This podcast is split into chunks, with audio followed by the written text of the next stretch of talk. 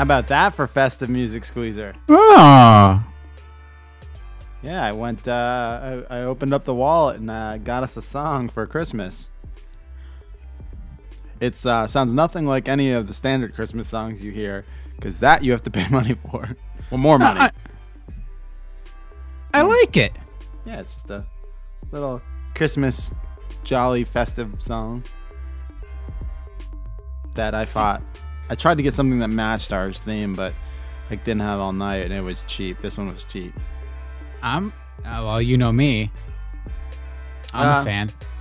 So we're... No, this is something... What the hell? No, I'd be sitting here in the dark, like, just sipping a whiskey, and, like, this would be in my, like, in between my Portishead mix as I sit there and brood in the dark.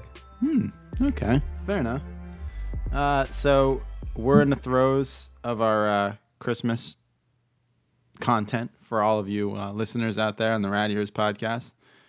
And last week, we talked some of our favorite movies. We got quite the response on all of them on Instagram.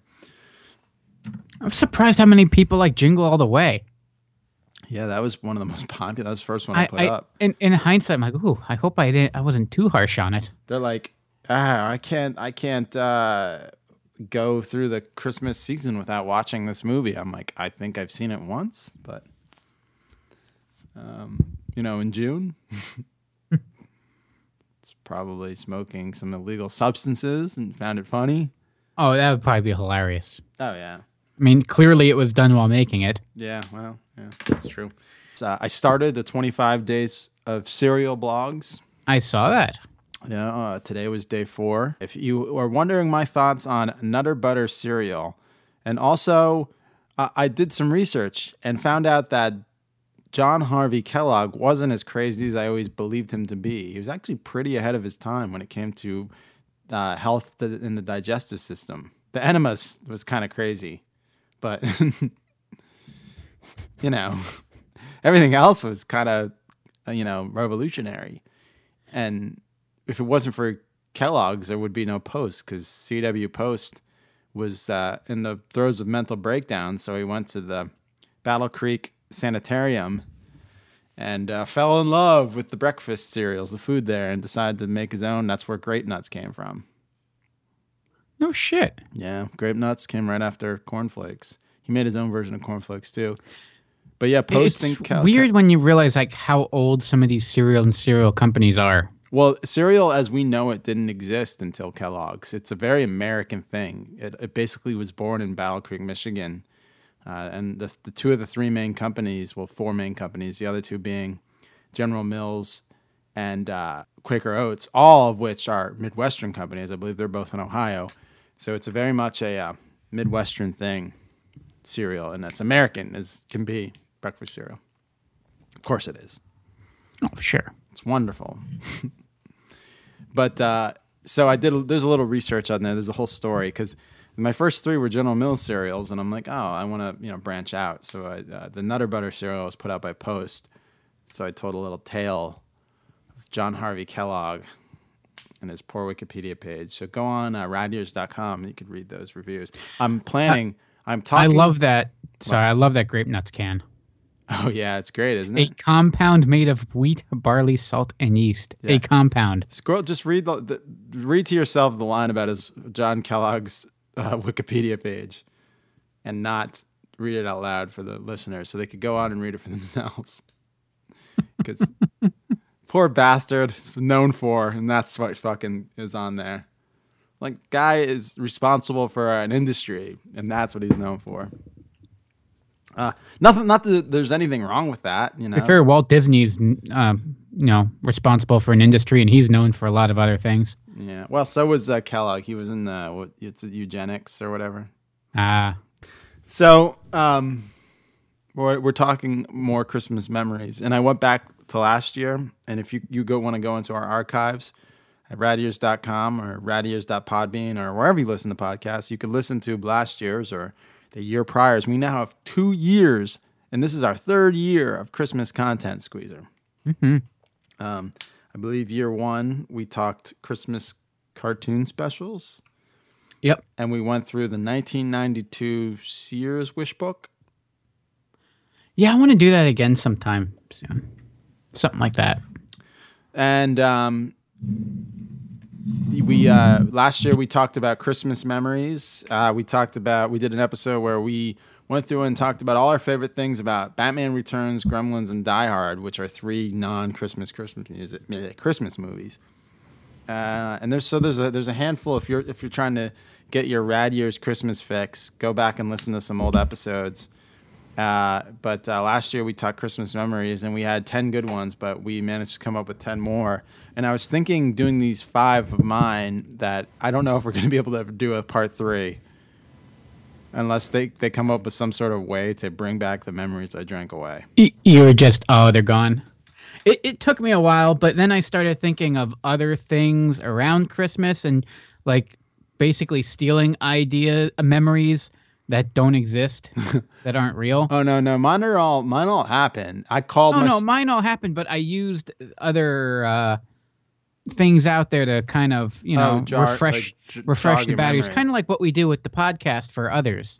Yeah, I used the internet's. Well, I mean that's fair. We do that with all of our picks with every topic. But this one I dig a little deeper because I normally call my sister and mom and ask questions, and it's amazing how little my mom fucking remembers. Exactly, or is just completely wrong. Right. And like I'll tell a memory that's vivid as the day is long, and she has no fucking idea what I'm talking about. And then like she'll tell me the worst story ever, and I'm like, Mom, I'm not going to tell that story. Yeah. But my sister gave me a couple good tidbits, so we got some good stuff for this week. So I'm going to go first this week because you went first last week with Jingle All the Way. No, what was your first one last week? No, it was Jingle All the Way. Was it Jingle All the Way? Yeah. I think so, yeah. Well, first this week. Which people adored. People did adore it. Here's my first pick. Jolly old St. Nicholas, in your realest way, don't you tell a single soul what I'm gonna say. Christmas Eve is coming soon, now you dear old man.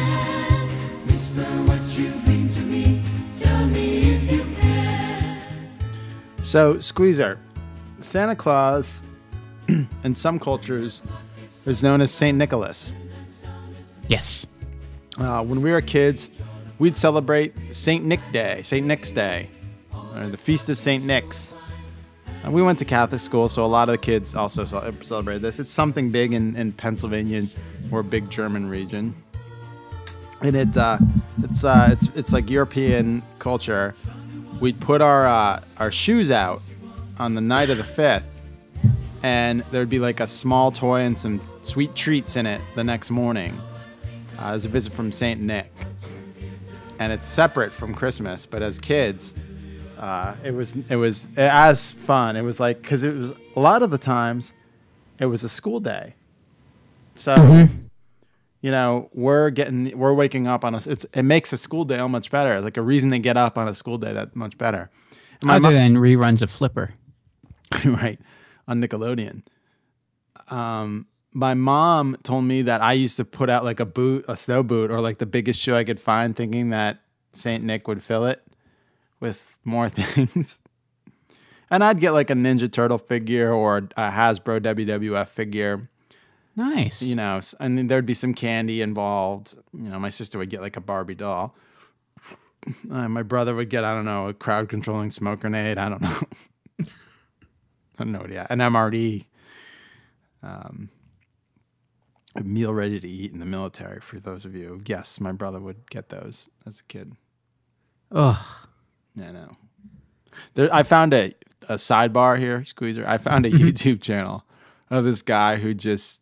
like eats MREs, and I watched it for like 5 hours one night. I'm jealous of your ability to still manage your time, yet seemingly waste it. It's indescribable. I know. It's a talent that not many people have. It's like that's your mutant power. You generate an additional 8 hours of your day to just absolutely waste. Yeah, I do. And you know, it's not something that I take lightly, Squeezer. But yet still be, you know, productive. I am. A productive member of society. I get a lot done. I am, if not tonight, tomorrow night, am ready to record another YouTube episode. Speaking of productive. Mm. I finished a script today while I was waiting to do this. What aging rock star were you working with that allowed you time to do that? Not that today. I got Lindsay. I'm sure during Lindsay Buckingham's set on Sunday, I'll have time to do the next one. But tonight, Enchantress is away for work all week, leaving me probably like Hal and Malcolm in the Middle when Lois was away. You know, he just like devolves into this maniac. Are you wearing pants right now? I am, just sweatpants because I'm a chilly boy. Ah, it was the summer. No way. It'd be like, if it was the summer, it'd be 90 degrees in this house. Well, it could be 90 degrees in the house right now. Yeah, I know, but... Burn that cash. I have my space heater on. But if it was summer, I would have no pants, just underwear on. I'd be doing the podcast from the backyard right now. And But it's not, so I have pants on. But yeah, it's Olive's been following me around like a shadow. I think she's lost without Enchantress.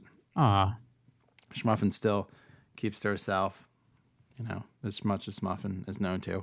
But she's away till Thursday, so I have time on my hands, and I'm very bored. You know, I don't get to hang out with her. So I've been reorganizing the basement.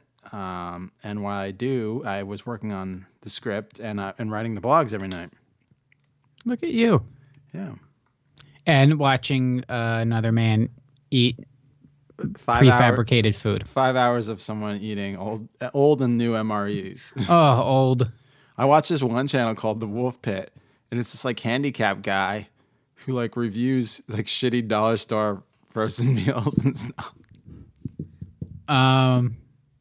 Is it part of the gimmick, or are you just pointing out that he has a disability and you're rude? No. It's like he'll talk about it. Like, okay, yeah, all right. He's in a wheelchair, and he's got this like great accent where he's like, "I do this for you, the people." He's like, "I go to my own personal adult playground, the Dollar Tree." I just love the way he talks. I just watch his fucking videos. I don't know where you would even find that. I don't know. YouTube's for old wrestling videos and pulling audio for this show. I can't get past that firewall. Do you ever watch like corny like current stuff? No. No, he's always doing shoot videos now about things. Motherfucker, fucking Smoky Mountain fucking wrestling, motherfucker. This is my Bruce Pritchard impression. I'm pressing a Bruce Pritchard doing a Jim Cornette impression. Hang on. Double cheese, double onion, double fucking mayonnaise, motherfucker. B34. So, yeah. What are we talking about? St. Nick. Yeah, St. Nick. Yeah, you getting toys in your socks. No, that's Christmas. The stocking. Your shoe. Oh. You put your shoe out. Oh, yes. Yeah, I put my Reebok pump out in 93 to impress Santa. Ooh. Yeah. He's like, fuck this. This kid's got these. He doesn't need anything else. Right, I know. He just pumped them up for you. I think my mom just set my other one next to it and was like, go back to bed. She was furious. I told you that story. She was furious at my dad for buying us the Reebok pumps. But because we didn't have money for that. You got to live large sometime. Right. Well, as soon as she saw how much my brother and I were going off the walls for these dumb shoes, she was like, I still think my dad had to sleep on the couch for 2 weeks because of that one. She's not wrong. No. But yeah, St. Nick Day. I wonder if you guys celebrated it too, and if you celebrated it the same or different way, or you have a story about it. We did, but not in any fun way. We did it in the most traditional way possible. In which my mom thought it would be fun to put oranges in our shoes like they would do in like the 1800s, because that was a treat back then. And my sister and I were just livid that she was so, and also we were probably shitty teenagers or preteens by then, and my mom was so excited to be like trying to start this traditional tradition. Oh, so you didn't do it as kids? You were older when she started it. Yeah. I had no interest in it whatsoever. I mean, if you would have thrown in some fucking Legos in there, all right, I'd be game. Well, as soon as we were older, like I just stopped. My mom would put our shoes out for us and do it, you know, trying to keep the tradition alive, you know. Yeah, maybe I'll try that, but yeah. So it's tomorrow night, Squeezer. Yeah, she's no concept of time. She's 2. Yeah, but you can start now. I can do it in June. Start now. Put one out. Yeah. And I'll make sure Mrs. Squeezer puts a summer sausage in yours. Or a stick of pepperoni. Or just one of those whole Hickory Farms Christmas gift boxes. Did you, Squeezer, speaking of Hickory Farms, was that not your, like, I mean, we all as kids went through the Sears Wish Book. Did you go through the Hickory Farms catalog? I'm not gonna lie. When I was in the Boy Scouts, and we'd get those holiday catalogs to sell shit as a fundraiser, and I would go through and just circle what I would want. I'm not gonna. But yeah, I was obsessed with various trays of meat and cheeses. There was something when you were a kid, as for like miniature versions of things. You know what I'm talking about? Oh yeah. So like those big sets with bar? What's that? Like Crackle Bar. Crackle Bar? Yeah. What are you talking about? The little mini candy bars. Oh, yeah. Come on. Still eat those. But I mean in like the Hickory, like the little miniature jellies and jams. Oh, yeah. And like cheeses and little sauce, like that whole set. Like there was something like that like drew kids to that. And you felt sophisticated, like look at me, I am an adult eating. Look, my jam comes in a tiny jar because this is what grown-ups do. Right, it's to be fair, I don't like a big, heavy spread. I like to put mine on thin. Like, I do a skim coat if I do any kind of jelly. I prefer, like, a jam, you know, more... So, when I was a kid, I was a skim coater. Like, if I'd put cream... Like, it took me until I was 11 to try cream cheese. I still don't know if I've even had it. We were on gross. Oh, you never had cream cheese? Oh, no, I have, but I'm a skim coater. I will do just enough to moisten it, so I'm not just eating a dry bagel. Wow, this is something I didn't know about you. Oh, it's gross. Oh, my God. So when I was a kid, we were on a flight, my only trip to Disney World, and they served us a breakfast in the morning. And it was a bagel with cream cheese, and my brother was like, you put it on the bagel, and I actually liked it. And... Then I'd be a skim coater, like I'd, you know, get by just with the flavor. So, but now I'm like, I take out the tub and I scoop out the inner bread of the bagel just so I could fill more cream cheese. You know, I could eat a tub of cream cheese just with a spoon. Oh. Yeah, the California jalapeno cream cheese by the Philly stuff, and the garlic and herb one, and the chive and onion. I'm a savory cream. So the chive and onion I can almost deal with, because it almost comes off as like a onion dip, like an onion dip, or like even like a cheese spread. Yeah. You know. Oh, did you ever try the jalapeno one, or the garlic? I like a jalapeno bagel. No, try the California. You ever have a jalapeno bagel? Of course I've had. Come on. Well, I don't know. Jalapeno cheddar bagel. No, not you. Just straight up, just little chunks of jalapeno in it. Yeah, I've had it with like cheddar jalapeno. Oh, interesting. I'll try that. You toast it, becomes. You make a BLT with that. It is. It's fantastic. This is something I did not know. I think all of our listeners are stunned. You're not a cream cheese fan. No, the softer or spoiled cheeses and milk products, I'm not a fan. I hate yogurt. I'm completely gag on it. I love yogurt. Sour cream, gag. Oh my God, I have that that Daisy squeezable sour cream. I could just lay there and squeeze it into my mouth. We had quesadillas for dinner tonight, and the little squeezette tried it on her little mini one that we made, and loved it, but didn't eat the rest of quesadilla, and I couldn't eat it because that stuff was on it. Have you tried it? Yes. It's a texture, a taste, a smell, everything, just. Oh God. And any kind of sour cream, cream cheese, cottage cheese, yogurt, all that stuff. Out the window. Fuck it. Give me a nice English farm cheddar that I could spread on my bagel. Can you spread English farm cheddar? It's like putting gravel on your bread. Huh. Yeah. Sorry, folks. Man. The things you learn.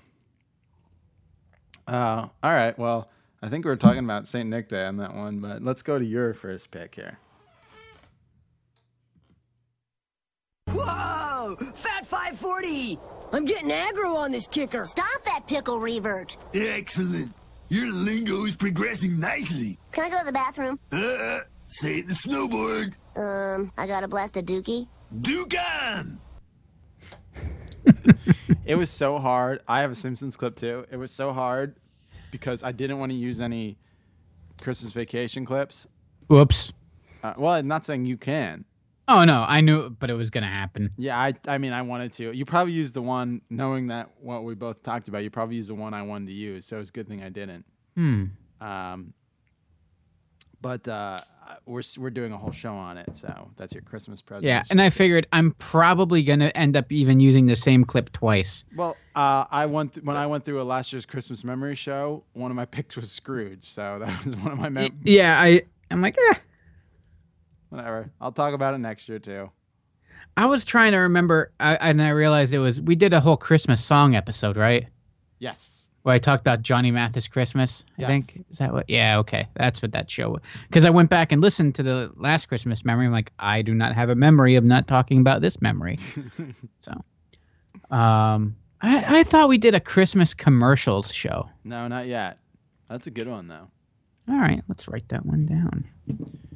We've done Christmas. I can pull up the archives for all of you, and then people can go back and listen, because I made that nice archive sheet for you, Squeezer, remember? Mm-hmm. Which is really handy. And, right, file, open, it's in the cloud. I saved it in the cloud. And anywho. You go on. Believe it or not, I am not the greatest athlete in the world. You? I know. No. This is two shockers in one show. All right. And I'm not one of those crazy ass extreme sport snowboarding types either. But one Christmas, little Squeezer got his first and only snowboard. Kind of. So this was I thought about this when we were talking about last year we talked about the like the toboggans and sleds and like that big item that you saw like coming down the steps. Mm-hmm. And the one year I got a snowboard, and I was probably maybe 7 or 8, maybe. God, I hope I wasn't older. It was not your traditional snowboard though. This was very much a this is what they sell at Walmart kind of snowboard. And it was probably no more than 3 feet tall standing up. And, I mean, it was as flexible as it could come. Yeah, I think we sold these at KB. Yeah. You know what? Maybe that's where it came from. They knew exactly what I'm talking about. They'd arrive in this big white box, the display box. You just cut the top off, and people would pull them right out of there. Yep. Yeah. And it had just rubber straps that were like rubber pop riveted into the basis that you would just slide your little boots in and away you would go, kind of. And it looked like mine was yellow and had all these kind of patterns on. It looked like they took a bunch of Trapper Keepers and just glued them together and then put straps on it. Nothing wrong with that. That's basically what it was. And you would not be able to, in any kind of fresh snow, be able to go down. The second you tried to, like, kind of, what's the term? What do? They kick in, drop in. I don't do snow things. I don't fucking know. When you would drop in onto the hill, or the, I don't know. And I watched snowboarding once every like 4 years for a little bit, and then I find curling on another channel, and then I watch that. You would immediately, this soft little flexible board, the nose would just dig into the snow or into the ground, and you would just plant face first. And that's pretty much how it went for, until you figured out, you would take like one of the big inflatables and make, you would have to get one of those days where you had a nice fresh snow, right? Fresh powder, and then you start making that path. And packing it down until finally you had basically a sheet of ice. You just made basically like a snow log flume. Yes. And then now here's the trick. I know I'm not, the greatest athlete in the world, and that I'm not a fan of like sour cream and yeah, I know. But I'm also not very good at standing upright at high speeds. Okay. Yeah. So even with this, I would fail miserably. All my friends thought this thing was awesome because they could, simply slide down on this thing. I ended up just sitting on it and sliding my ass down, basically using a long, narrow sled instead of, like one of those little plastic discs that you would get, mm-hmm.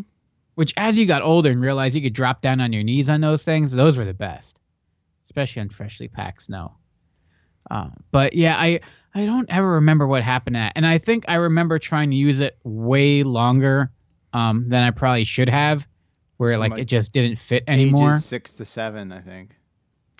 Yeah, I probably got it even later than probably the actual age. And I think it made it very clear that a proper snowboard would be a poor investment. So I give thanks. Right, that's Thanksgiving. Well, I'm thankful on Christmas for getting such a mediocre piece of plastic snowboard that, much like playing youth baseball, it made me realize I should go work in an industry that watches sports and not participates in said sports.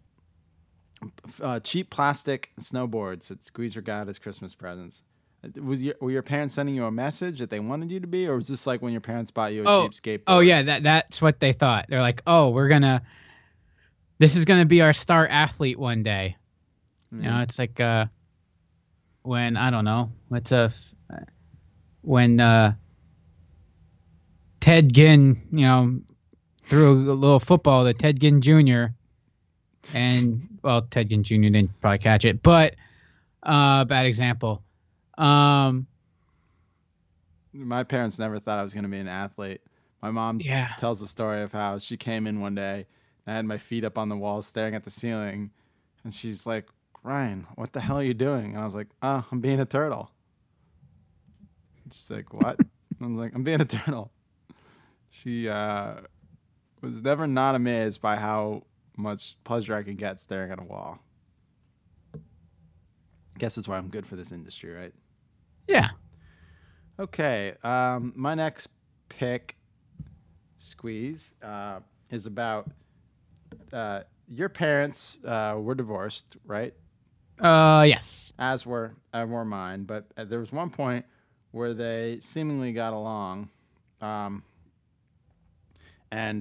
one of the main battles in their marriage was what type of lights we had. Good one, Dad. Okay, kids, prepare to be dazzled. Marge, turn on the juice. What do you think, kids? Nice try, Dad. Ugh. Just hold your horses, son. Hey, Simpson. What is it, Flanders? Oh, do you think this looks okay? Oh, you need a... It's too bright. What a big show off.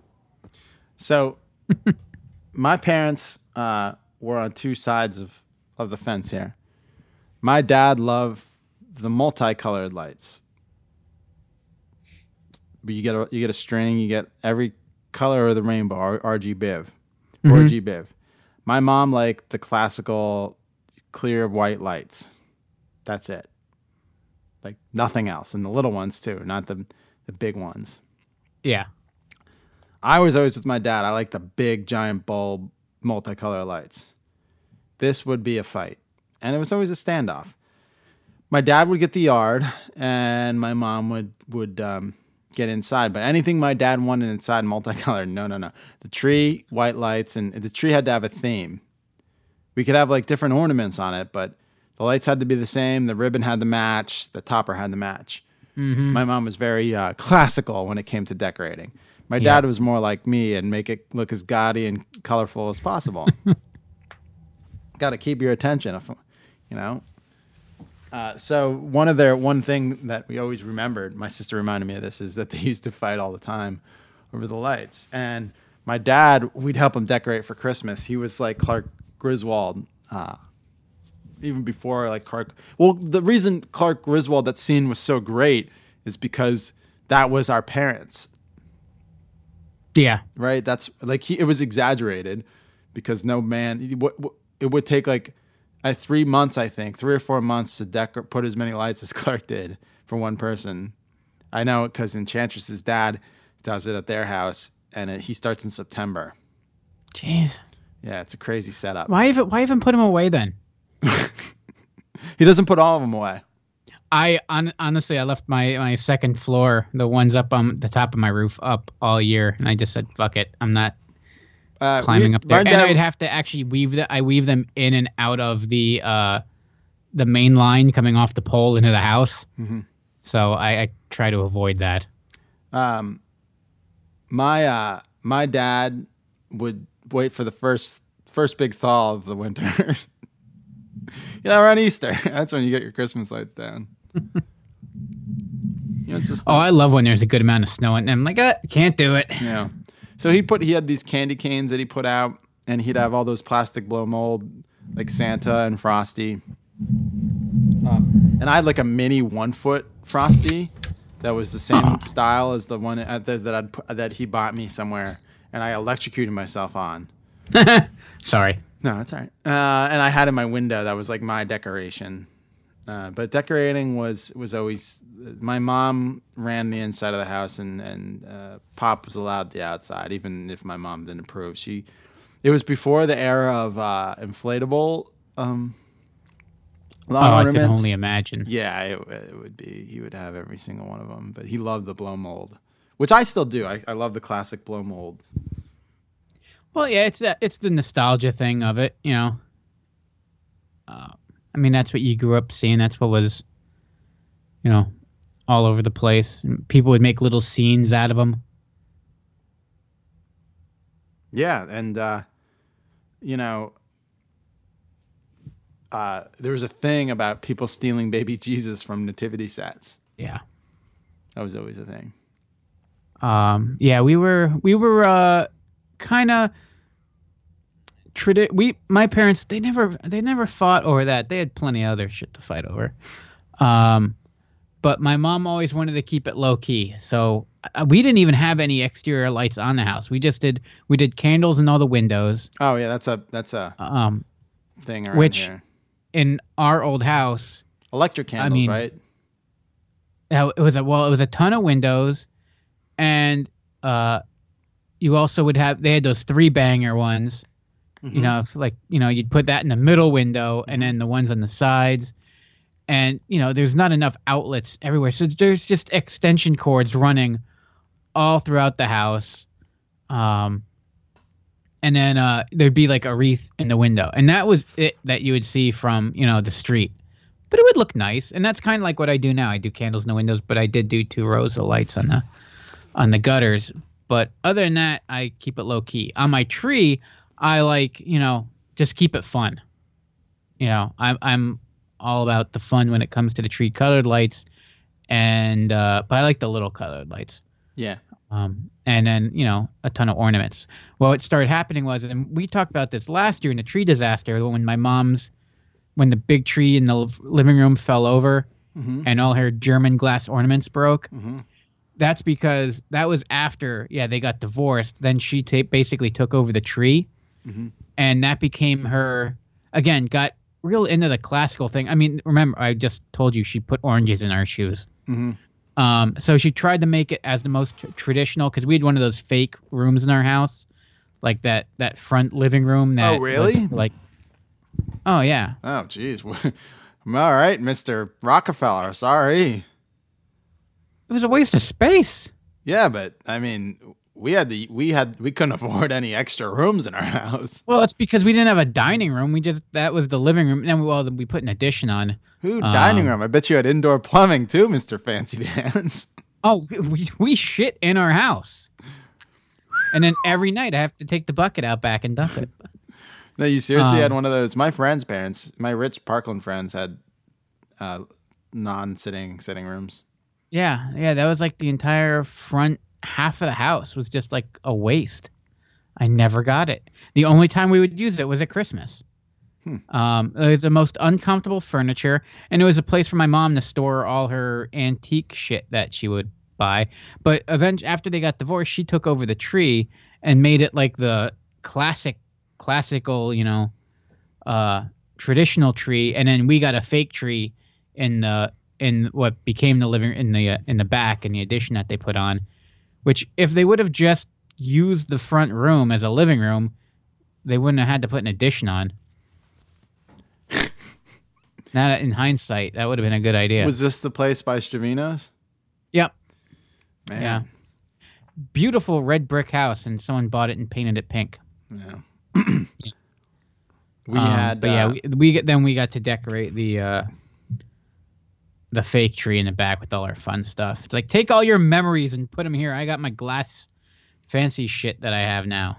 Yeah, we had we were allowed to put the ornaments on the tree, but my mom kept it like, oh, don't put that there, put that here, she had control over it. Now, I don't know if you saw, did I show you the picture? Olive climbs up on our tree. Yeah, it was adorable. Yeah, so I made that animation. Did I show you the animation? Yeah. So if you go on radears.com, there's a little image of a tree, and there's a little cartoon Olive popping out of it. It's on our logo up top. Oh, and if I may throw out a little PSA, folks, mm-hmm. Before you put your tree in your tree stand, check to make sure that the bottom's not cracked. Each year, just do yourself a little water test. Oh, you buy a live one? Yeah, we get a live one every year. We have a fake one. And she loved it, but when I put the tree in, and I always put like a little tarp underneath it, just in case there's any leakage or to keep it from staining the god-awful carpet that's been in this house for 100 years. But I have a 2-year-old. I'm not about to replace it. Yeah, not yet. Wait till she paints it. Yeah. And I noticed like it was sucking up a lot more water than it should, and I tipped it over, and I realized like water was pooling underneath. So I had to take it out, put it in a bucket, and I don't know what to do with it. So I didn't have any rope handy, so I had 2 extension cords. And there's 2 extension cords tied to my tree, and then like guide wires going up and down to like the railing on the stairs for a good 36 hours holding my tree up. So that's the other thing. Always have extension cords handy if you need to suspend a tree. But do yourself a favor and check to make sure there's not a hole in the bottom first. Yeah, that's good. Good tip. Good tip, Squeeze.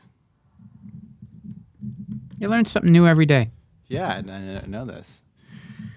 Okay. Squeeze, here is your next pick.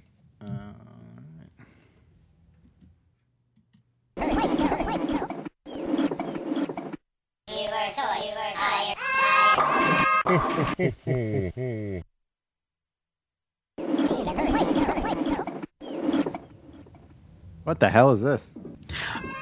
There's only so much sound that you can get from Elf Bowling. Oh, is that from Elf Bowling? Yeah, there's no soundtrack, but annoying elves, taunting and cursing out Santa. Oh, yeah. This is an early computer game, right? Yeah, 1999. It was, believe it or not, I didn't even realize that I was a part of what was probably the most successful clickbait advertising game of its time. So like this was 99, and the company Endstorm, which was a subsidiary of Envision Design, these two guys, where the hell, Dan Ferguson and Michael Belinsky, and this was an internet ad firm, and what they did was, and they considered themselves like, oh, we're gonna do crazy stuff. And I guess back then, you know, you're coming up with different ideas to do shit. They created this game, a real basic bowling game, which on the technical side isn't that bad of a bowling game for being freeware. And they spread it via email, and it was an EXE file, which back in 99... You could open an EXE file without... Right? I mean, it was, yeah, well, and it was like asking for... People thought it was a big virus, mm-hmm. And it kind of was. And so they created this game. They started an email list, and people were able to sign up, get this game, and then send it to friends. And it basically became like a video game chain letter. And at the end of it, there was an advertisement, and it would click on you after you're done playing a game. You would like click on the ad if you wanted to. You weren't even forced to. But it had a 23% click rate. Oh wow! Yeah, and their company, like blew up like $3 million in 1 year, which in 1999 internet money, just two guys starting something like, and then they ended up selling it. They at one point in December of 99, they had 7.6 million people playing this game. Elf bowling, huh? A little freeware game. I played the shit out of this, and I was a big, you know, PC gaming kid back then. I mean, what was I probably playing then? Probably StarCraft and Fallout. Fallout back then? What? Yeah, Fallout 2. Fallout. Oh, when Fallout 2 came out. But yeah, I would have been playing those, and like SimCity and all that shit. But again, Elf Bowling, much like the packaged Space Cadet Pinball, I would just burn hours just clicking away at this thing. But it was fun and gross, and it was designed for someone like me. Because what happens is the elves go on strike, and Santa's solution is to use them as bowling pins and murder bastard. Them with his bowling ball. What a dickhead. And like the elves, they'd be out there smoking. They'd have little signs on strike. They'd moon you. They'd taunt you. There was one that would actually move out of the way as you're picking up the spare and fuck you over. Then they also had the same company. They did this game called Frogapult. Do you remember that? No. It was another one of those little clickbaity kind of games where you'd try to launch a frog and land it on a pad, and if you were over or under or timed it poorly, you would either be eaten by piranhas, an alligator, or picked out of the air by birds. And you see how far you can get with like 10 frogs before, you know, losing all your frogs. Well, this frog makes an appearance, and it hops across the lane, and you can flatten it with your bowling ball, and then the bird comes and picks him up. There's also a reindeer that wanders up to the side, and if you intentionally throw your ball hard in the gutter, it launches out, hits the deer in the head, and kills it. Oh, great. Yeah. It's just a fun little game that you're supposed to play at work when you should be productive. I did it at home ad nauseam, and I was also in a bowling league too, so I was kind of into it. But it was a lot of fun. Oh, and one of the elves would get decapitated when the pin setting machine would rip his head off. It was adorable. It sounds adorable. I love this game. Well, you probably didn't play because you were one of those Mac kids, huh? No, I didn't start using Mac till I went to film school, Squeezer. Ooh, oh, how'd that work out? In the year 2000. Oh, well, yeah, all right. So this would have been around. I mean, it was. This was huge. And my mom played it too. It was weird. It was kind of like when I found out she liked South Park. It kind of ruined it for me a little bit. I still don't think my mom knows how to use a computer. I don't think my dad does at this point. He got us in the computer. Tell me that. Nah, I don't think. But yeah, they what, and then I don't know. I'm trying to dig further because some of it doesn't make sense to me why there wouldn't be a lawsuit. But there is a version of this on Nintendo DS. It's called Elf Bowling 1 and 2, and it is critically panned as possibly one of the worst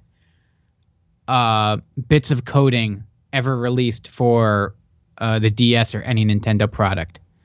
But they're saying, and they claim that it was done without the knowledge and permission and of copyright violation of the owners and designers of the original.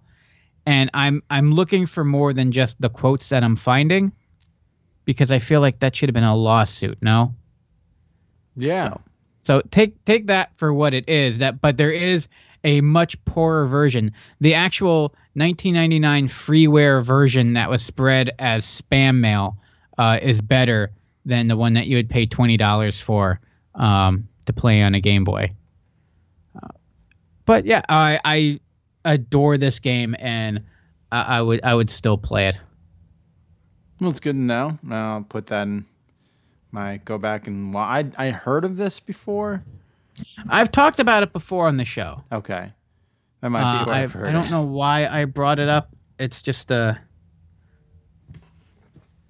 to think where we talked about that. It would have come up, but there's so many random things that, Santa bowling elves, that it could just pop up in casual conversation. We're at 103 shows now. I mean, we've talked about a lot. That's true. Well, not really. We kind of talk about the same thing over and over and over. That's also true. Still. And we don't necessarily even talk about what we're talking about, so. Also true. All right. Well, that was a good one. Here's my next one. You might be a little confused as to what this song is, but you'll start. Some people know what I'm talking about. Pickle, pa, pa, pa, pickle, pickle, pickle, pa, pickle, pa, pa, pa, pickle, pickle, pickle, pa, pickle, pa, pa, pa, pickle, pickle, pickle, pa, pickle, pa, pa, pa, pickle, pickle, pickle, pa, pickle, pa, pa, pa, pickle, pickle, pickle, pa, pickle, pa, pa, pa, pickle, pickle, pickle, pa, pickle, pa, pa, pa, pickle, pickle, pickle, pa, pickle. Kind of can't get it out of your head, can you? Don't stop it. Pa, pickle, pa, pa, pa, pickle, pickle, pickle, pa, pickle, pa, pa, pa, pickle, pickle, pickle, pa, pickle, pa, pa, pa, pickle, pickle, pickle, pa, pickle, pa, pa, pa, pickle, pickle. So we had that it, or does it keep going? Nah, that's as long as I can find. I'm sure there's a 10-hour version on YouTube somewhere. It's a pickle song. I found it on YouTube because I found a lot of weird shit on YouTube. But, oh, kidding. We're on YouTube, so there you go. Well, that's a good point. Did you watch all 10 hours of it? I didn't not watch all 10 hours of it. Did you watch 36 hours of Narwhal? I don't know someone said something about Narwhal. I don't know this one. Oh, really? Yeah. Oh, it's fantastic. It's basically one of the... I forgot at least 3 or 4 classic Rolling Stone songs to make room for Narwhal. Well... Lose sympathy for the devil and make room for pickle, pa, pickle, pa, pa, pa, pickle. So we had a tradition in our house. My mom had this pickle ornament. I think it comes from German culture. Do you know the pickle ornament? I know of the... is it a mad scientist that uses the carcass of a rat to just become the rat king? Oh, no. That's Pickle Rick. Pickle Rick! I'm Pickle Rick! God, such a great episode of television. I guess it's a United States tradition it comes from Germany. Of course it does. So it's, you get a ornament that looks like a pickle, a glass pickle or an aluminum pickle for your Christmas tree. And, it's hidden on Christmas Eve, and whoever finds it, you get a prize or good fortune for the year. Or, the way we did it was you get to be Santa Claus and hand out the presents. And my sister was the only one who gave a shit about finding the pickles, so she'd always find it every year because she wanted to just give all the presents to herself right away. She reminded me of that. But Chris and I didn't even care to search for it. It's, I guess it's, they thought, when I'm reading, it was originated in Germany, but it's been discounted. It's an American tradition created in the late 19th century.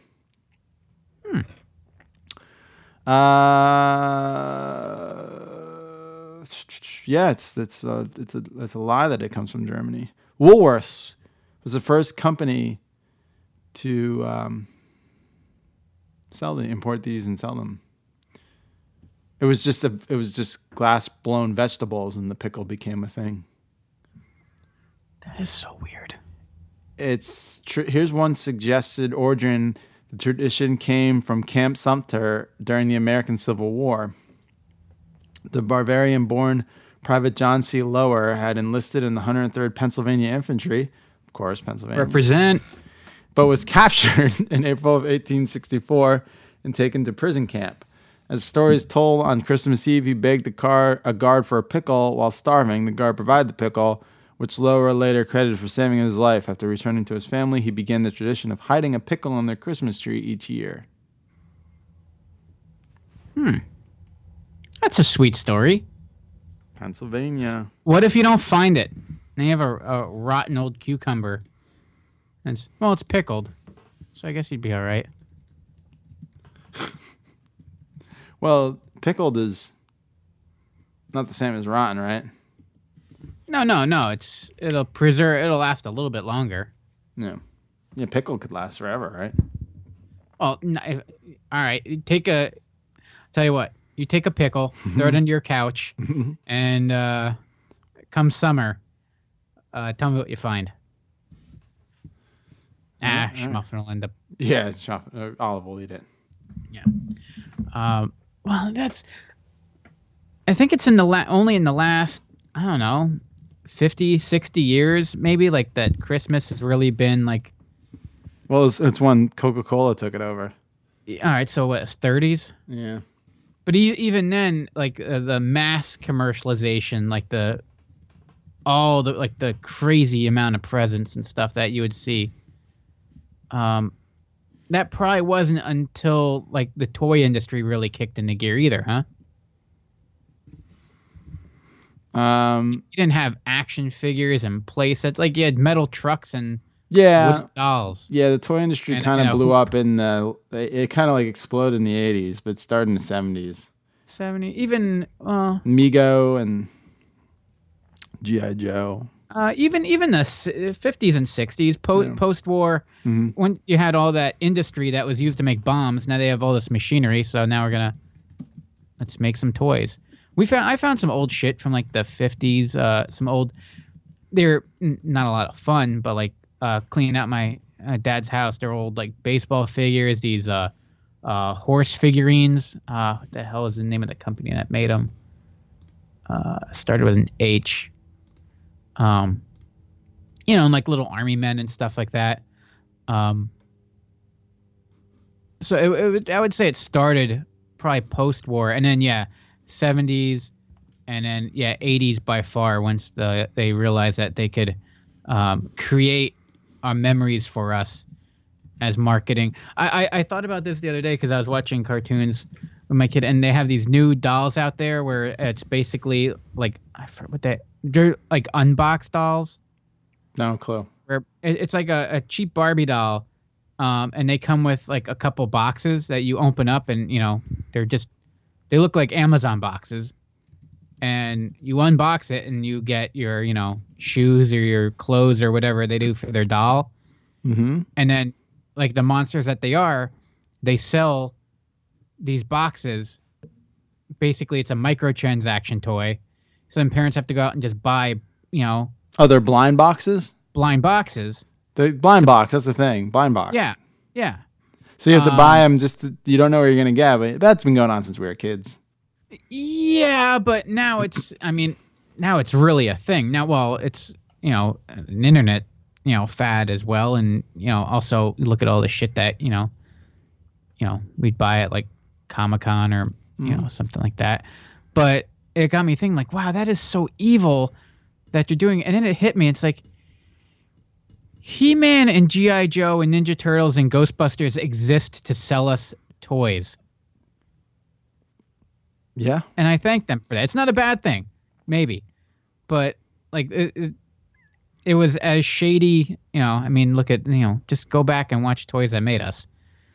Well, before Toys That Made Us does a Teenage Mutant Ninja Turtle episode, you can watch 10 facts you might not know about the Ninja Turtles this weekend on Rad Years YouTube. Oh, shit. Giving myself a deadline. Giving yourself a deadline. Oh, you just did it. But to be fair, we've done this before, folks. Long listeners of the show, they're like just rolling their eyes right now. It's like, you'll get it. I promise. On the internet. I got the script written. I'm going to do the voice. I'm ready for it. I can't fucking wait. And I got good. I was reading you you didn't even know my fucking, some of my things. No. It was some really cool actual clickbait. Wikipedia info. Yeah, non-Wikipedia, not clickbait. I did research, kids. I read a book or two. I have citations, just like they teach in school and stuff. Book learned in school. Okay. You didn't just throw information out and say it wasn't cited and do it anyway? Yeah. All right, we're only on your third pick, so we're gonna hurry it up now because we feel like we've been doing this for 4 hours. An hour and 3 minutes. Just one. All right, here's your next pick. You want to hurry this up, Clark? I'm freezing my baguettes off. 250 strands of lights, 100 individual bulbs per strand for a grand total of 25,000 imported Italian twinkle lights. Hey! 25,000. I hope nobody I know drives by and sees me standing in the yard staring at the house in my pajamas. If they know your dad, they won't think anything of it. If they know your dad, they won't think anything of it. Was Rusty typing in the yard? Oh, sorry, did I leave my mic up? Yeah. That's my mandatory Christmas vacation clip I had to throw in there. He might have been typing in the yard. Old Russ. Maybe. Old Johnny Galecki. So yeah, Clark was one of those houses that you would have to drive by and check out at Christmas, right? Yeah, I guess. Yeah.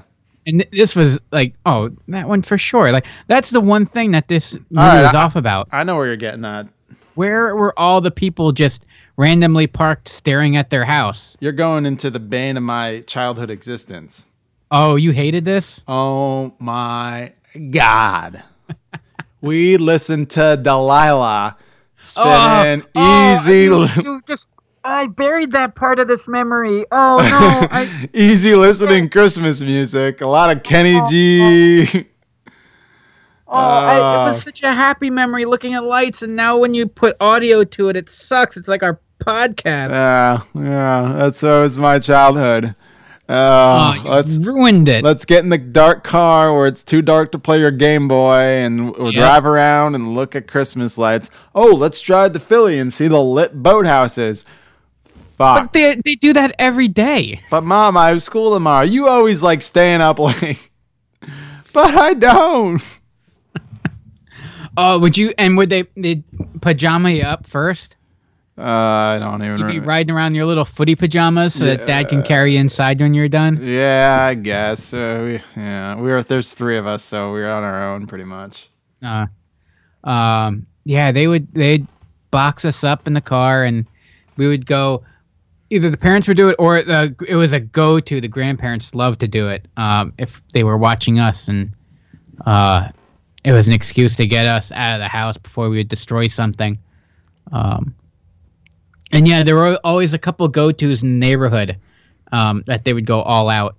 And you know, now there's a TV show about it, and you know, wait, back up. There's a TV show about this? Yeah, it's the Great American Christmas something or other. Hang on, I'll Google it. Christmas Light Fight. That's it. It's ABC for sure. Yeah, it's ABC. The Great American Christmas Light Fight, where they have a competition and, you know, people light up their houses. Got a 6.4 on IMDb. Oh. And then, you know, then there's all the, now with the internet too, they, you know, it became a thing, like on YouTube, all the houses set to synced up with music and shit like that, and then people would watch those. But it's not the same as seeing them in person, is it, Ryan? No. No. I didn't realize how hurtful this would be. Traumatic. I thought you meant like Lights in the Parkway, where something like is planned. Oh, that too. We would get to that eventually, like, and like when the city realized that they can make money off of it. Yeah, which is bad enough, but like driving to Philly and back. Exclusion. Ah, see, we didn't go that far. We just randomly drive on a Ford Bronco.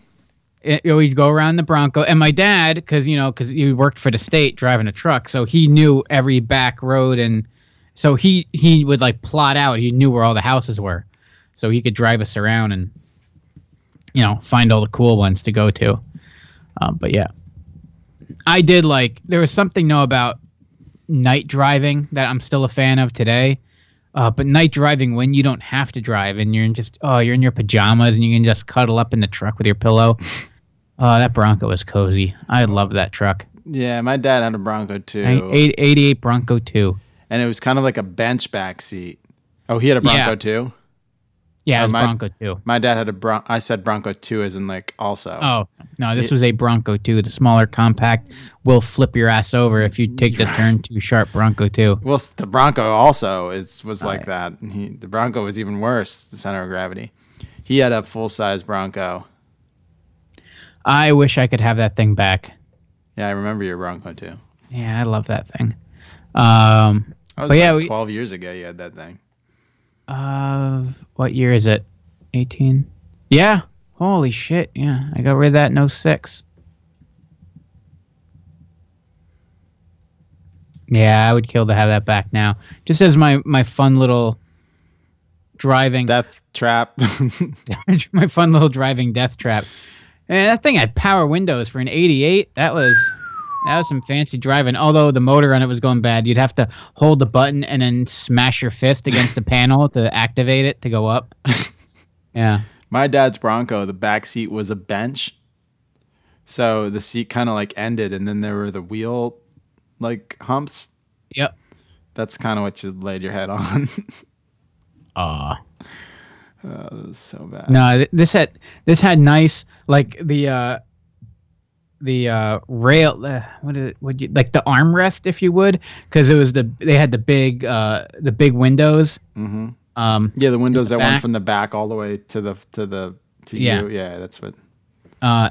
So it had like kind of like a built-in armrest there, and it was spongy, like it was real rubbery, so it was actually kind of soft. Yeah. But it had the little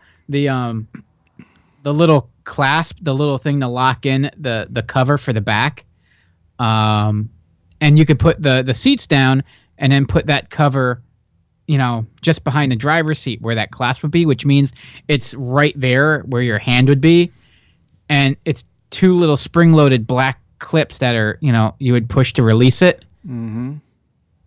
So I would just sit back there just going click, click, click, click, click, click, click, click, click, click, click, click, click, click, and it would drive everyone mad, and there was nothing you can do about it except yell at me, and then I would just click it more because I'm at that point I was all in. I'm like, what are you gonna do? And I was just a little OCD dick, and that was it. Beat Delilah, I guess. Yeah, Delilah was the worst. Oh, I completely forgot about that. But yeah, that was Delilah, and people with their sad stories. Delilah. All right, let me pull on my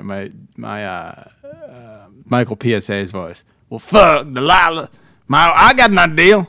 I call Delilah and tell her about my wife that left me, and dedicate Kenny G's Christmas to her, and she'll gonna come back to me. That was pretty bad. Yeah. Delilah. Why couldn't we just listen to Christmas music?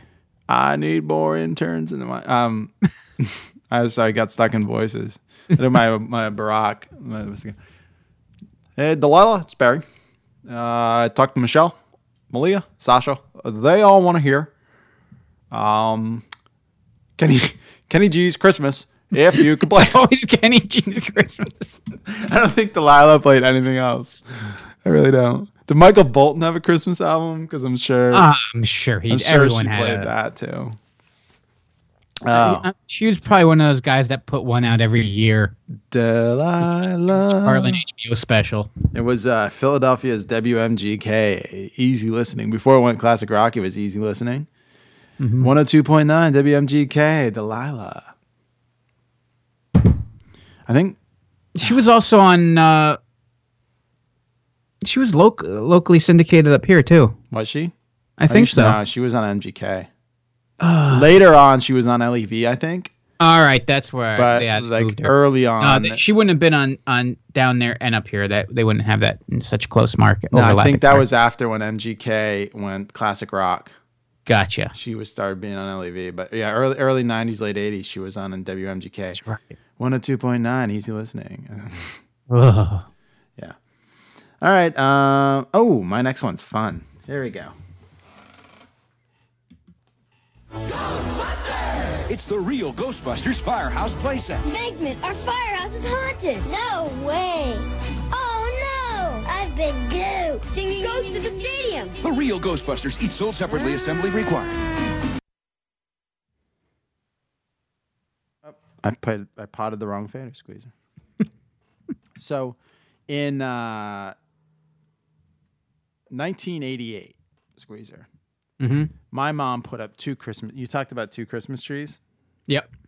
So my mom decided to do two Christmas trees. We lived in a bi-level house. I think I explained our house before on the show, but I'll just go over it once again. I'll do the Stanley, rest in peace, Stanley. The Stanley method where he said, treat every comic book like it's a reader's first. We'll treat every podcast like it's a listener's first.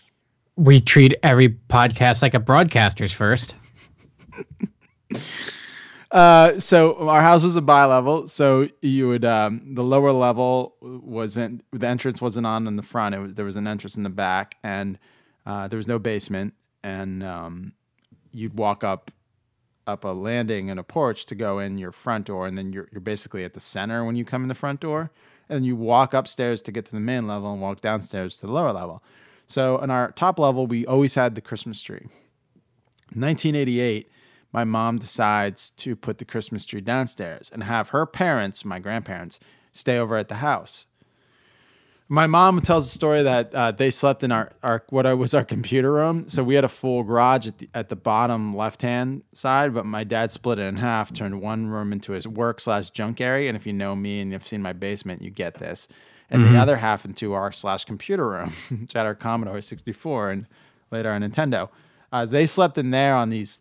Do you remember those chairs that kind of like, they like if you'd unfold them, they'd be like a twin mattress, but they'd fold up and you could like sit on it?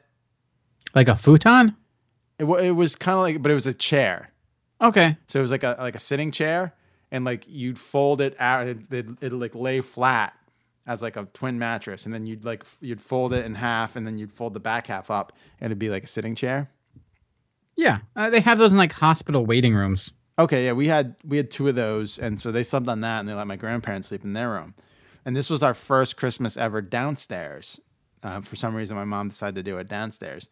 But that year was a special year because I got the real Ghostbusters Firehouse playset. Now, I was talking to my mom today, and I'm like, I remember vividly the Christmas I got the playset. We were downstairs. I'm like, so it had to be like... 87, 88. She's 87 or 88. She said it was 88, and I'm like, oh, was it that late in the line? I thought it came out in 86. I don't know if it lasted that long, so I had this fact checker tonight. She was completely right. The first wave came out in basically January 87. They were first advertised in 86 for the Christmas season, but they came out in 87, and they were pretty huge for the Christmas of 87. So 88 was when the third wave came out, which had the Ghostbusters headquarters. So they came out in the Christmas. It wasn't until January of 88, really. So it wouldn't have been till Christmas of that year that I could have gotten it. So she was right saying, oh, she's like, oh, it's definitely 80. Because I remember that year for my birthday, my dad, there was this like antenna set on the mountain, Big Rock. You know what I'm talking about? Yep. We went up there with him for my birthday, and I got a couple of the fourth wave that came out in the spring of 88. Were those like the scare ones? It was like the garbage man who, yep, and the granny and the mailman. They got me all those, and the fright feature, and I got the little Doom buggy, the Ecto 3 or whatever the hell it was. Yeah. The Highway Hunter, I think it was called.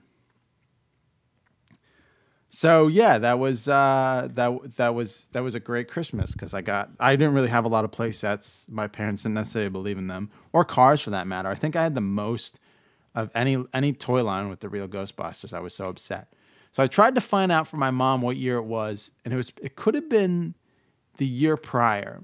Was when I was sitting on, and we were at Christmas Eve at my grandmother's house, and I was sitting on my mom's lap. And I got Real Ghostbusters toys from someone because we had Christmas Eve there. And it was almost as good as Christmas. You get plenty of toys. And I was sitting there with them, and my dad's sister turned to me and said, oh, have you seen the movie? And I immediately looked at my mom and was like, there's a movie?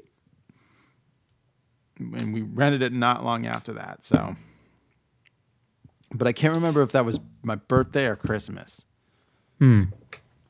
But yeah, it was probably Christmas, but that was my first introduction into I was into the cartoon and the toys before I was into the movie, before I knew there was a movie.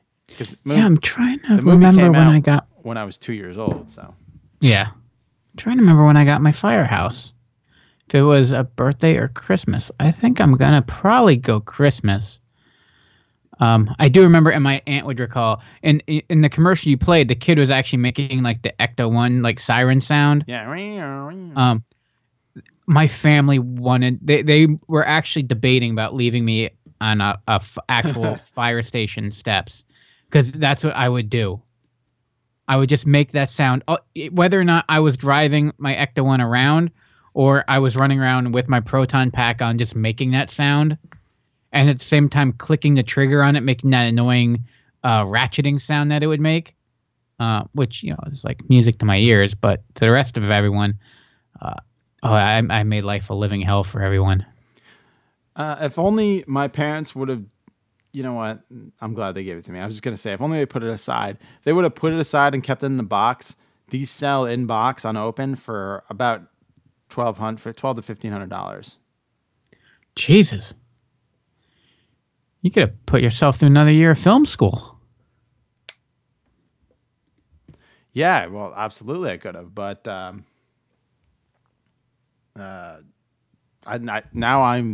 look at all the skills I don't have now, Squeezer, because I opened that firehouse headquarters. Oh, yeah. No, but all the fun memories that you do. Right, putting that ectoplasm through the grates at the top and just letting it dry and having to chisel it off. Yeah. Getting too many ghosts trapped in the containment. Oh, and like having the chamber, and then getting just pissed. Getting my dad's needle nose to get him out. And then I would never use the actual like base on the pole. Oh yeah, I didn't like the way it like slowly spun around. I just took it out and like used the blue pole and let him slide down. So you were kind of like when you got the proton pack, you took that big yellow thing the fuck out of there. Yep. Oh, and all my figures, I snipped them off. Oh, yeah, absolutely. Me too. I think that was like a universal thing. The things, those like proton streams has gotten away. Yeah, I didn't need it. I had an imagination. There were...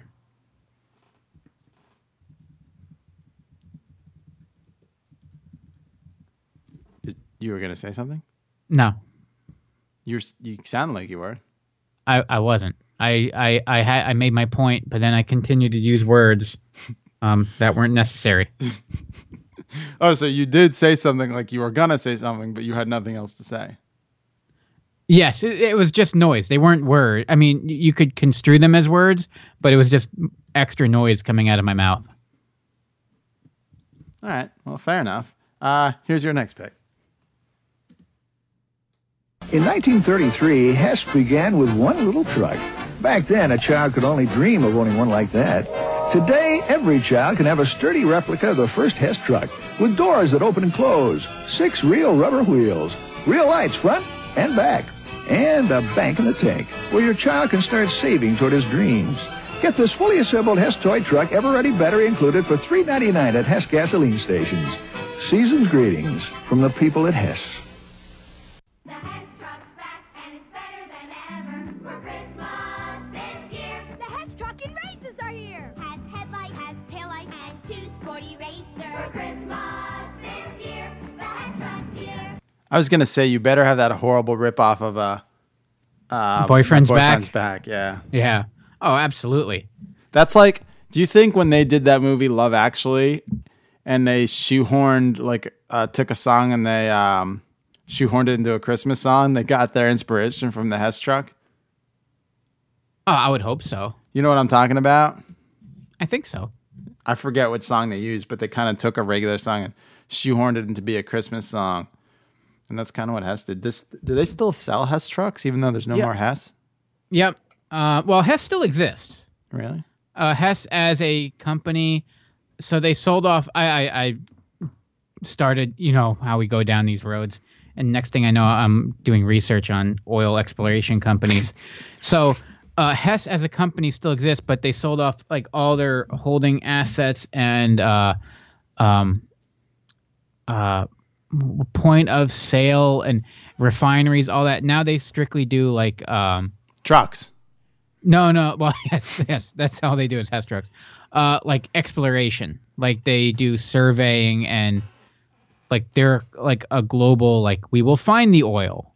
Oh. And then now then Exxon comes and then spills the oil, you know, and I'm sorry, I'll up to date. BP comes and spills the oil and move on. Yeah. Now all your Hess stations are Speedways. Allegedly, there's still a couple Hess stations around, but just like in name only, from what I understand. Okay. I don't know if you can still buy Hess trucks at Speedways. I know they were doing it for a while, but you can also go on, you know, online and order them online. They're not so much Hess trucks now as they are Hess things. I mean, lately they've been the last like 2 or 3 years they're more like monster trucks. And they all have to have... One year, there was a space shuttle. Yeah, that was 2010. And 2014, 2010, I think, was a jet. 2014 was a space shuttle. And since 2003... No, I'm going to keep going back. 2001. So 2001 was... You could go back to there where it had to have like a secondary car or vehicle with it. And even when we were kids for a while, they had them, you know, where it would come with 2 cars. When was the first one? So 88, it came with like a race car, like a GT style racer with a flatbed. And 88, that was the first year that the Hess Trucks Back jingle was released. The commercial that I played before that, the long... was that Wilford Brimley? It sounded like it, didn't it? I have diabetes. That was... that was the 85 one, and that was my second Hess truck. I actually got a Hess truck in 84. I got a Hess truck for Christmas every year from 84 until 92. Do you still have them? Most of them, a lot of them are in bad shape. Are they worth any money? Some are in box, in mint, and the rarest ones and the older ones. And then it's the same thing. It became a speculation bubble, you know, where people just started buying up Hess trucks thinking they're going to be worth something. I would randomly get one here or there. And my brother would get one, or like in the 90s and stuff. I never even opened them. I didn't want it. I'm like, Mom, re-gift this. I moved them into the fold with the rest of my toys, you know. So yeah, I think 84 I think if I was younger, I probably would have enjoyed it more. But by the time I got one, I was like, I don't fucking want this. Yeah, they were quality toy trucks. They really were nice trucks. They would light up. Some years they even had sound effects. They started getting crazy. 84 was the first year they made it a bank, which was cool. So throughout the mid to late 80s, they were all banks. 85, that was the one for the commercial, and that was like a remake of the like original like Hess truck. So it was like an old timey like 1930s fuel truck, and that was a bank. What was cool about this one was you could actually turn the one handle on top that you would, you know, turn to open up like the fuel valve on, or like the canister. I don't know how you would say it back then, but you know, like did they take batteries? Oh, early on, D batteries. Okay, so and then it moved on to C batteries. Look at the picture I sent you on Instagram quickly. This is a picture I might post on our Rad Years one. It's from my room. I don't know. Your room? My room. It's adorned in Viking stuff.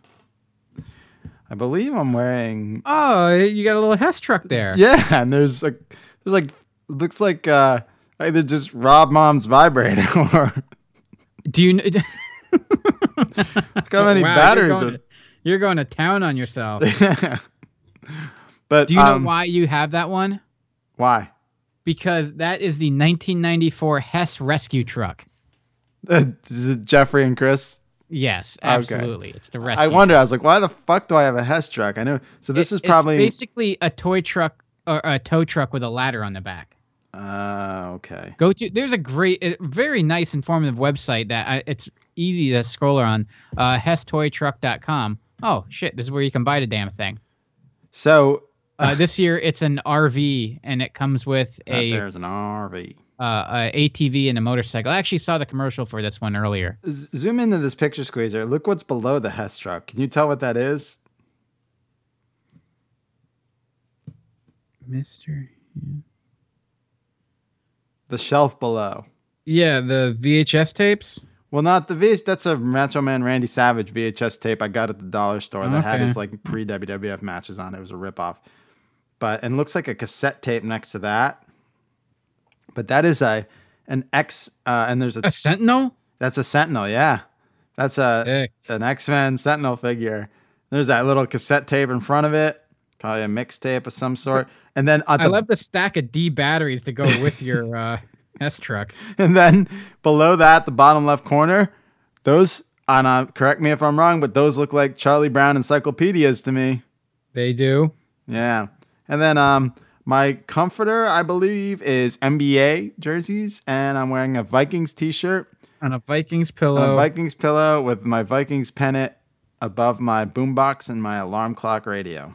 Why was this picture taken? I don't know. It's a very random photo. I think my mom thought it was cute that I was asleep and the dog was just sitting there. Oh, okay. I see it now. Why were you? It's a gorgeous day outside. Yeah. I'm asleep. I'm sure I wasn't, because it was probably during football season. It's light out. I'll take that. That's our dog Casey. Do you see? Do you like the wallpaper trim in my? I was gonna point out is that like sports? Yes. It says sports. Sports. It actually says sports. It does. See, my dad wasn't into sports, and he just pretends for his current wife. My brother really never was into sports, but he's in the now. I was the first one to come around in the family that was like into sports. Like I watched everything, and my mom didn't really know how to handle it. So I had an NBA jersey. It was like all the jerseys of the team on my comforter. Mm-hmm. I had Vikings everything that she can get her hands on. And the classic sports wallpaper there. So I'll get this picture up. Yes, please. Yeah. And my beautiful bowl cut on there. And everyone can check out your 1994 Hess rescue truck. Yeah, I didn't have this one. That's in, like behind the batteries, that blue book is my Precious Moments Bible. Aww. Yeah. pristine spine on that, I'm assuming. Oh, it was Red Daily Squeezer. Come on. Yeah, I think I stopped in 92 because in 93 it became a police car. And then we're like, this is kind of lame now. Like, it's not a Hess truck anymore. Because, right. So, and yeah, 85. Then 86, you had the red fire truck. That thing was badass. Mm-hmm. 87 was by far my favorite because it was a box truck, but it had like sliding doors on it and then fuel barrels. And it was like awesome for, Cobra to try to hijack this thing. So this one fit in perfectly with the G.I. Joes. Oh, nice. Yeah. And yeah, that worked out great. And then they had they 2, 3. So yeah, I had 88, 91 and 92. Those all came with cars. And some of the cars like would light up. But then some of the cars had the friction mechanism that you could rev up, let go, and it would take off on you. Oh, yeah. Nice. And that was always cool. Some of these, none of my Hess trucks are in any good condition. One of them is in the bucket of toys that my mom brings out when the grandkids come over to the house. I think it's the 1990 gasoline tanker. And it looks like the one that... when you start typing... Squeezer, can I stop you for a minute? When you start typing our Hess trucks in Google, it goes worth anything. A mint condition truck and box today can be worth up to $2,500. Yeah, but that's probably like a 1964, 1965, or like a 1966 boat. Yep, like they had a boat. Yeah, the 82 to 87. You could play Exxon Valdez with that if you want. The entire mint condition, the entire 82 to 87 collection. That's 5 trucks, mint condition, $280. Oh well, I'm glad I played hard with them, and right, isn't that what you pay face value? It was with it. With they're expensive. With inflation, that's like face value. $33.99. Although 8 Energizer batteries included. Oh wow! So wow, it's what, like $5 for the truck, and it's like $28 for those batteries. 170 and. Hold on, I'm going to see what $170, $170 and 1985, 2018 inflation. And I'm not sure how much they cost per truck. I don't think they were any cheaper than probably like $25, $30. So you're getting a steal on these. With inflation, all 5 of those Hess trucks are worth $399.54. Now? Yeah, with inflation. So $170, so if you're saying you're paying $34 each. Mm-hmm. That equals roughly to $170 in 1987.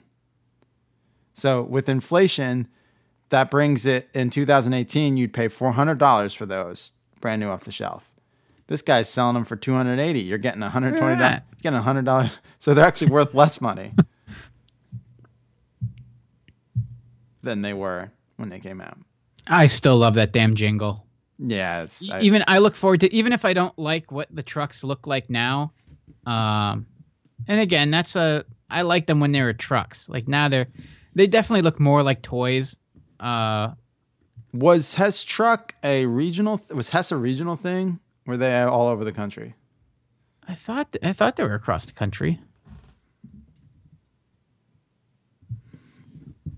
Hess Corporation. I don't know. That's a lot of. Because I don't know if anyone has corporate. Yeah, is this an East Coast thing or? Yeah, because their corporate headquarters was in New York. Yeah, because right now someone's going, "What the fuck is a Hess truck?" Yeah, right. And why are you just buying into their marketing campaign? Why? Because they did a brilliant job of selling it to us. Boston, New York, and Philadelphia markets. Huh. That's where it started. But I'm assuming the Hess truck is a national thing. If it's not, let us know if we're foolish. Yeah, they had what the hell. If you don't know what the hell we're talking about, they had a float in a Macy's Thanksgiving Day parade. Yeah, if you've never heard of this because you're not from said possible region, let us know, because I'd actually be curious about that, because I always assumed that this was like a known quantity, especially at the holidays. Mm-hmm.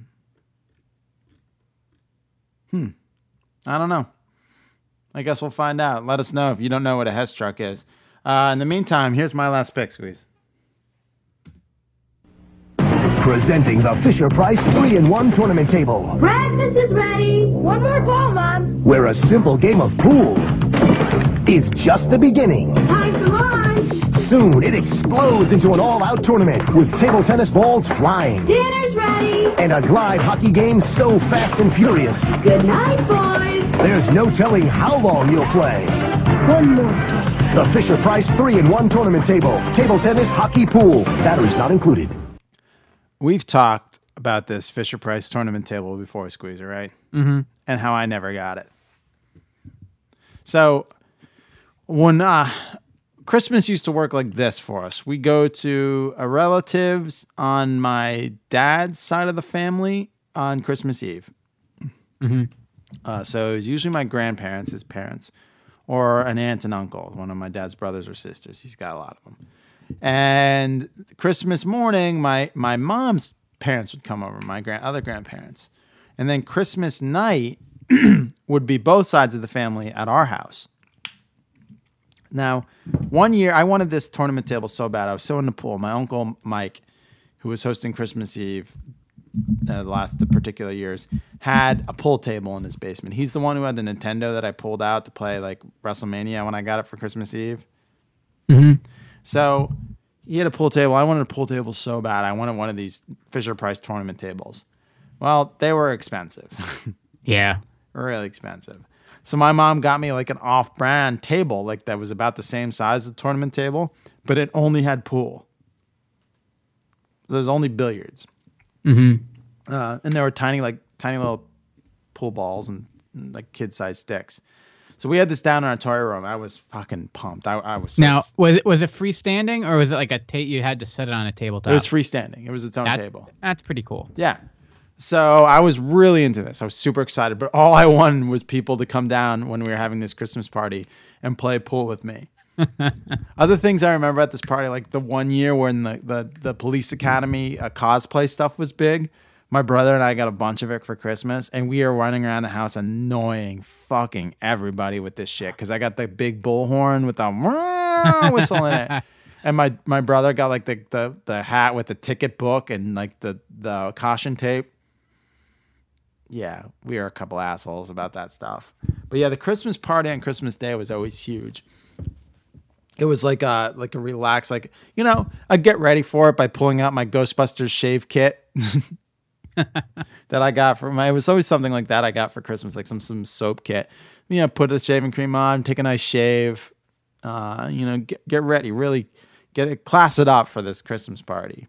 And then show off all your wares to my grandpa, always like seeing our technology. So like we go down to the computer room and show off to my grandpa, my dad's dad. He was big into technology. He's like where I get my dork from. Mm-hmm. My mom's dad was like, you know, more cool, I guess. My dad's dad was dork like me, my dad. So we'd go down and like show off like the latest Commodore, Nintendo thing or like piece of technology we got to him. He'd love it. I remember when I got my first iMac, I had that lampshade iMac with the first flat screen iMac. Oh, yeah. Yeah, that was my first iMac. It was 01. And I was showing him everything on it. And he's just like, this is the future. Like he predicted it. Before we knew that Macs would take over and the iPhone. He also really liked he passed away many years ago, so he didn't get to see the iPhone revolution, but he was like enthralled by my iPod and my Mac. I think he would love to have an iPad. Mm-hmm. That's how my grandma has one and that's all she uses. Cheers her up when she's feeling sad. She says she plays her card games and she gets in a better mood. Ah, yeah, it's adorable. So yeah, that Christmas Day party and that little pool table, and I scratched the shit out of whatever that fabric was on the top of it. Yeah, I don't think it was regulation felt. No, it didn't even come with chalk, and all I wanted was chalk. So I took like a piece of my sister's sidewalk chalk, and that's how I chalk up the bowl cues. I didn't know what it did, but I that's sufficient. You gotta have chalk. Yeah, I was always bummed at if occasionally I don't know how we did Christmas from time, every year, but it would bounce around sometimes. And they would have it at my grandparents' house. And my grandfather had a above regulation size pool table like that he had built down in their basement. He was good. He was a really good player. My great grandfather, I think, played semi-pro or was just a straight-up hustler back in like the 20s. And they had a legit setup down there. And like this pool table was, it's almost like they took two pool tables and put them together to make a bigger table. And the base was made of concrete. Was it just so he could like practice? Was that why it was so big? Yeah, I don't know why it was so big. Maybe it's just they had the room for it. It was huge. But at Christmas, and then they had he made two plywood tops that you would use it as a table, and also as a ping pong table, which was cool. But at the holidays, they would cover it up, and it was the perfect table to put the whole family around because it was so big. And you know, put the tablecloth on, and then that became the dinner table. And that just so bummed me out because I always wanted to go down and play pool down there. And yeah, so I would find the balls and just roll them around on the floor, and pretend to play pool down there because I couldn't even reach the tabletop probably at that time anyway. And I'm sure I would scratch the shit out of it. I could just picture little Squeezer with the most determined look on his cute little face getting down there and lining up his shots. I was so bad. But I would play for hours, especially when we lived there for a while, when during the whole divorce processing, and we stayed out of the house and we lived there for a while. Not that bad. It's one of those when you don't have a ton of stuff to play, when you don't have a ton of toys to play with as a kid. And granted, I was in 8th grade anyway, so maybe I shouldn't have been having all my toys to play with. But to be in a house where you had to find fun, and you did have a pool table and old electronics and a bar, that was awesome. Yeah, I agree. That's a, you know, it's just like we call it the Rad Years. It's the reason for that. Playing on old pool tables in relatives' house, and yeah, because you know you were living there. Rad, very rad. Oh, Squeezer! I'm sure your little brain thought it was rad at the time. It made me the person that I am today. I'm not gonna lie. And for that, we love it. All right, I'm out of picks. Here's your last one, Squeeze. Do you have to set it up or anything, or are we ready to go? Nah, I'm sure it'll be self-explanatory. Stop the music! All right, now we're going to do this play, and we're going to do it right. Lucy, get those costumes and scripts and pass them out. Now the script girl will be handing out your parts. You're the innkeeper's wife. Do innkeepers' wives have naturally curly hair? Pigpen, you're the innkeeper. In spite of my outward appearance, I shall try to run a neat inn. Shermie, you're a shepherd. Every Christmas it's the same. I always end up playing a shepherd. Every Christmas, it's the same. Mm-hmm. Squeezer pulls a clip from the Charlie Brown. Have Christmas. To. Mandatory. And every year, I'm the damn shepherd. Now, I know you are not one to... You. I know you love Christmas. Yeah. And I know you actually celebrate and truly enjoy the true meaning of Christmas. I do. The winter solstice. Yes. Yeah. Until those Christians came in and took our German. You're forgetting I went to Catholic school, holiday. Squeezer. I was always a wise man. Oh, oh, you sure are. How many? So I assume then that you were forced into many a Christmas plays. With the fake beards, yes. Uh-huh. You were always a wise man? I was a wise man. Yeah. Chris was freaking Jesus. Well, we're talking Easter. He was Jesus on the cross. I was a wise man. That would be. I would never want my kid to be Jesus on the cross. Well, you didn't have the lie. Why would you want to sit there and watch your kid be tortured to death? I know. We did. I told you my favorite part of Catholic school was Stations of the Cross. Mm-hmm. You basically got to sit through a pretty cool story with a pretty cool book, and it got you out of class for about an hour every week. Yeah, nice. But we did for the 7th and 8th graders did a live play. I was tossed from the school before I could participate, but my brother was Jesus. He was always to all the teachers Jesus. I was who's the bastard evil son brother of Jesus that no one liked? Rebus, I think his name was. I don't know. I was Rebus. I think they left that out in the revisionist history. Yeah.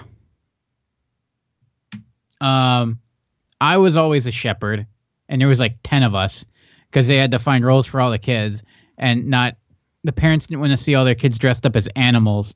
So there'd be 7 wise men, 10 shepherds, 2 Marys. There'd be 1 Joseph because, he didn't need to be there anyway. And then there was the angel. I would always get a weird speaking part where I'd step up and do some kind of narration. Because everyone told me, "Oh, you have such a nice speaking voice." You do. It's adorable. I realized long ago, adults are full of shit, and they try to fill you with this sense of self-worth and importance that I kind of appreciate them for. But just don't lie to my face. I was awful. No.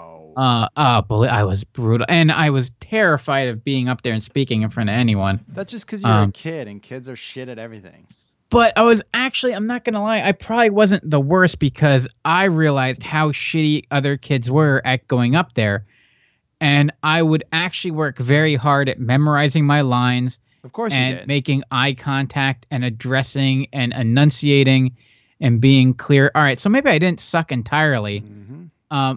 Don't get me wrong. No. My voice back then, just as it is now. Imagine this nasally, squeaky sound wave that is hitting your eardrum, but imagine it higher pitch yet, and even more uncertain with what they're about to say. But I would go up there and deliver my lines, and I'd get, "Oh, you were the best one out there." I'm like, huh. I think Baby Jesus was the best one. That was a plastic doll. But yeah, that was that my first delving into theater? I think it's probably everyone's. Yeah, I had my I always held the frankincense because it sounded like Frankenstein. I didn't know what that shit was until I was probably in my 20s. I'm like, oh, they're spices, and yeah, and spices valuables. Spices used to be valuables. Yeah, because food sucked back then, so you have to flavor the shit out of it. Mm-hmm. That's now true. Now they bring in MSG and what's the other preservative? Sodium benzoate. Sodium benzoate. Oh boy, we should put some sodium benzoate on this podcast so it lives forever right now. Oh, as long as that solar flare doesn't come and just eliminate all digital files from the planet, this will last forever. To preserve flavor, I believe that's for. We've got an hour and 50 minutes, Squeeze. Really? Yeah. We're just rambling about Christmas memories, eh? Yeah, Christmas memories. That's what we've been rambling about. Nothing else. I just wanted to get to our new song. I like this track. We got to use this more often. Yeah, why not use it for Easter? Why does it have to be a one holiday song? Paid money for it. Yeah, right? Get our use out of it. This was fun. Don't forget, little housekeeping. Don't forget to... visit radyears.com up until Christmas Day. I'm trying to obviously a prize on there. I don't know if they'll give it to me, but I'm trying, people. If not, you'll see 25 Christmas reviews, and I'm telling some pretty cute stories within a few of them. So look at that every day. If you like this podcast, rate and review us on iTunes or Apple Podcasts or wherever you listen. And tune in this weekend for my YouTube video, 10 things you might not have known about Ninja Turtles before Toys That Made Us does a better job at telling you. I'm going to tell you first. Squeeze, you have anything to add? Oh, just like the adults would tell me as a little boy in a Christmas play, that's not true. You're going to do a great job. Oh, you're so adorable. But that's it. We'll see you next week for more Christmas memories on the Rad Years podcast. I'm RK. I'm Squeezer. Have a good one.